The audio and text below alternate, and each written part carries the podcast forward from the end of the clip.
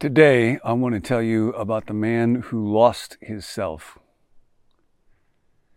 and how I would be afraid if I ever do lose myself, it would happen. And I hope that that will help you as well. It's all under a category that Dallas Willard writes about in Renovation of the Heart that is subtitled simply Eliminating Performance. And here's what he writes Performance is where we try to make an impression rather than just be what we are. To perform in this sense is where I try to impress you in a certain way rather than simply allowing you to see me who I am. And we get sucked into this all the time. Sin sucks us into this. Addiction does. It leads to a life of enormous pretending. Trying to succeed at work when we get wrongly attached to it does this. Religion can do this in real deep ways. That's impression. Um, that's performance. The element of performance would be absent in the Trinitarian gathering. Now, what we're looking at here is the context. Dallas is talking about how uh, the church's job is to try to make apprentices of Jesus and then invite people into being immersed in the Trinitarian presence. And in the Trinitarian fellowship, there is no performance. The element of performance would be absent in the Trinitarian gathering as would constant solicitude concerning how'd the service go. God is the primary agent in the gathering. The truth is, from the only point of view that matters, God's, it is very likely no human knows how the service went. And in any case, that cannot be judged by reading overt responses of the attendees. Now, obviously, as somebody who has preached for years, I do want to be uh, aware of, open to what the response is from people. If the messages that I seek to give are consistently not helpful, then I need to change them or go do something different. However, there are churches where the preoccupation, the obsession with what people think, how to go, how do you think it went, how did I do, overwhelms the heart and human well being. And we simply don't know. Jim Smith, who teaches at Friends University, is a good friend and young colleague of both Dallas Willards and Richard Foster, talks about early on, he was on a trip where Richard was speaking someplace and he'd heard the talk before. Richard was going to go speak in a chapel on a Sunday morning, and Jim said, I'm just going to stay home. And when Richard got back, Jim asked him, as people do after church, how'd it go? How'd the talk go? And Richard said, it was amazing. Jim said, really? Richard said, yes there was an epiphany. There was a manifest appearance of Jesus in the back of the chapel. I could see him there, and he spoke to me. And Jim said, Richard, what did he say? Richard said, He said, Richard, where's Jim? Now, the reality is, um, Jesus is present at every gather, wherever gathering, wherever two or three or more are, there I am in the midst of them. He is always there. We never have to worry about that. And when His word is spoken, when when thoughts are communicated, and we seek to do that in an honest, open, sincere, helpful way, then we can trust God is going to be at work. But very often it's tempting for me to try to perform, to try to make people think I am more sincere or more smart or more spiritual or more powerful or more directive or more of a leader or more of a scholar or more of a fill in the blank than I actually am. And then I begin to die. I begin to lose myself. Performance, ironically, is where we try to make an impression about ourselves rather than just be who we are, and we end up losing ourselves. Dallas goes on. The sufficiency of Christ to all is the basis of our efforts in gathering and service. It's not my profundity. It's not the skill of musicians. It's not anything else on a human level. The sufficiency for Christ to all, that's the basis. His, I've been given authority over all things, and look, I'm with you every moment is our only hope. And by the way, this is true not just for churches, it's true for you at work, it's true for you in your family, it's true for every area of our life. That's why I can live without the weight of the world on my shoulders. The minister um, uh, does not need tricks and techniques, but need only speak Christ's word from Christ's character, standing within the manifest presence of God.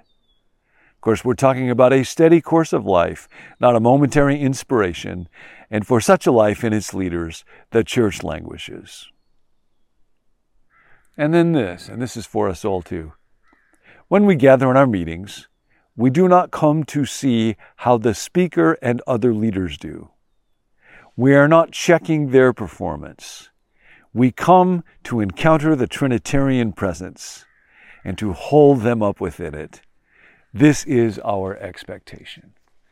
And this frees us from the um, debilitating impact of going through life trying to perform, which is so exhausting there were fascinating studies done going back all the way to the 70s by two psychologists, Bob Wicklund and Shelley Duval, not the actress who played Olive Oyl in the Popeye movie. It's a different Shelley Duval.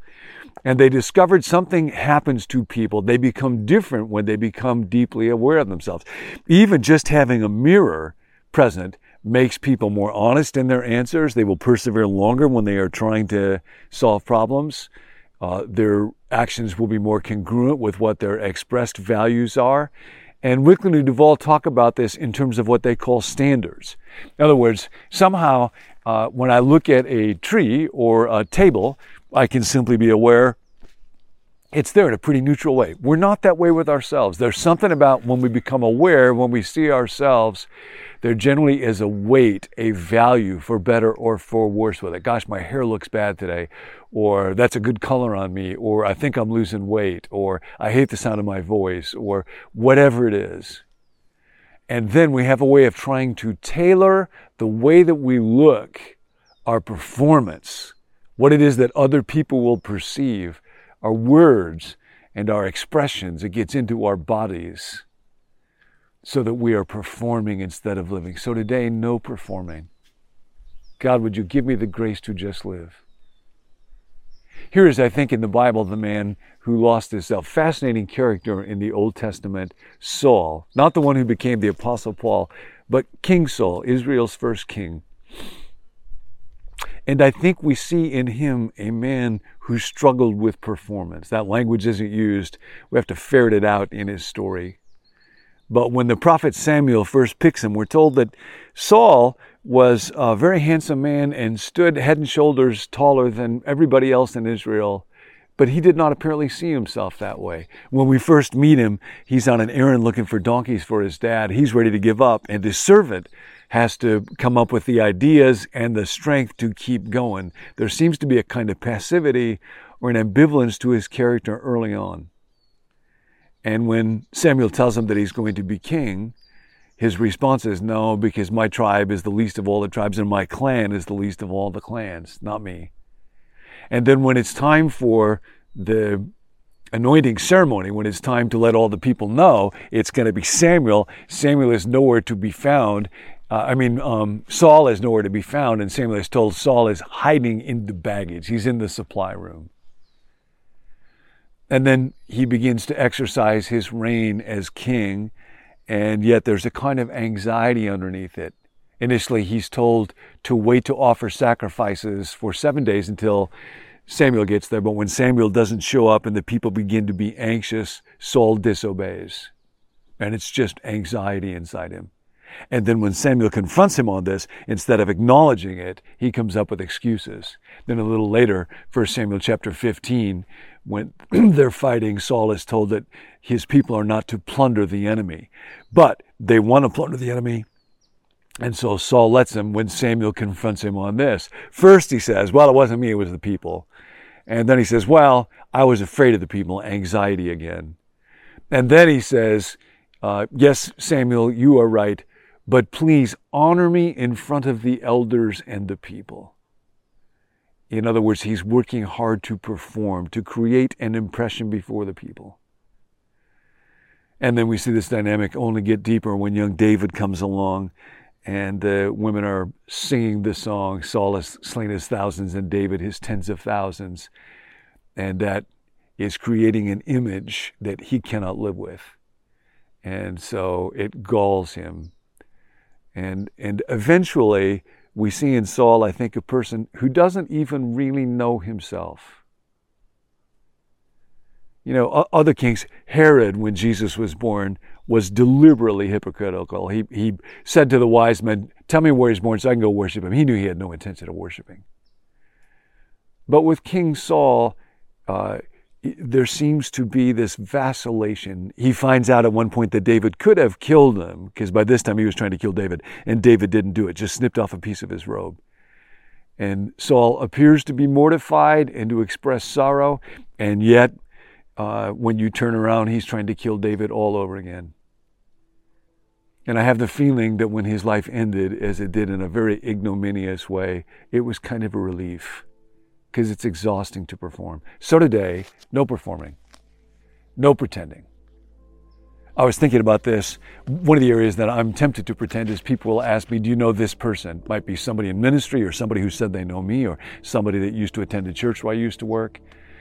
And I always find myself um, unwilling to just say a simple no. I'm afraid it will make it look like I didn't get to know people, I don't care about people, or I'm not loving, or um, I don't, and the reality is just, the reality is what the reality is. So, um, my practice for this season is going to be if somebody asks me if I know somebody and I don't clearly know them, I'm just going to say no. What's it to you? I just don't. Dallas Willard used to say in the academic realm, the biggest lie is yes, I've read that book.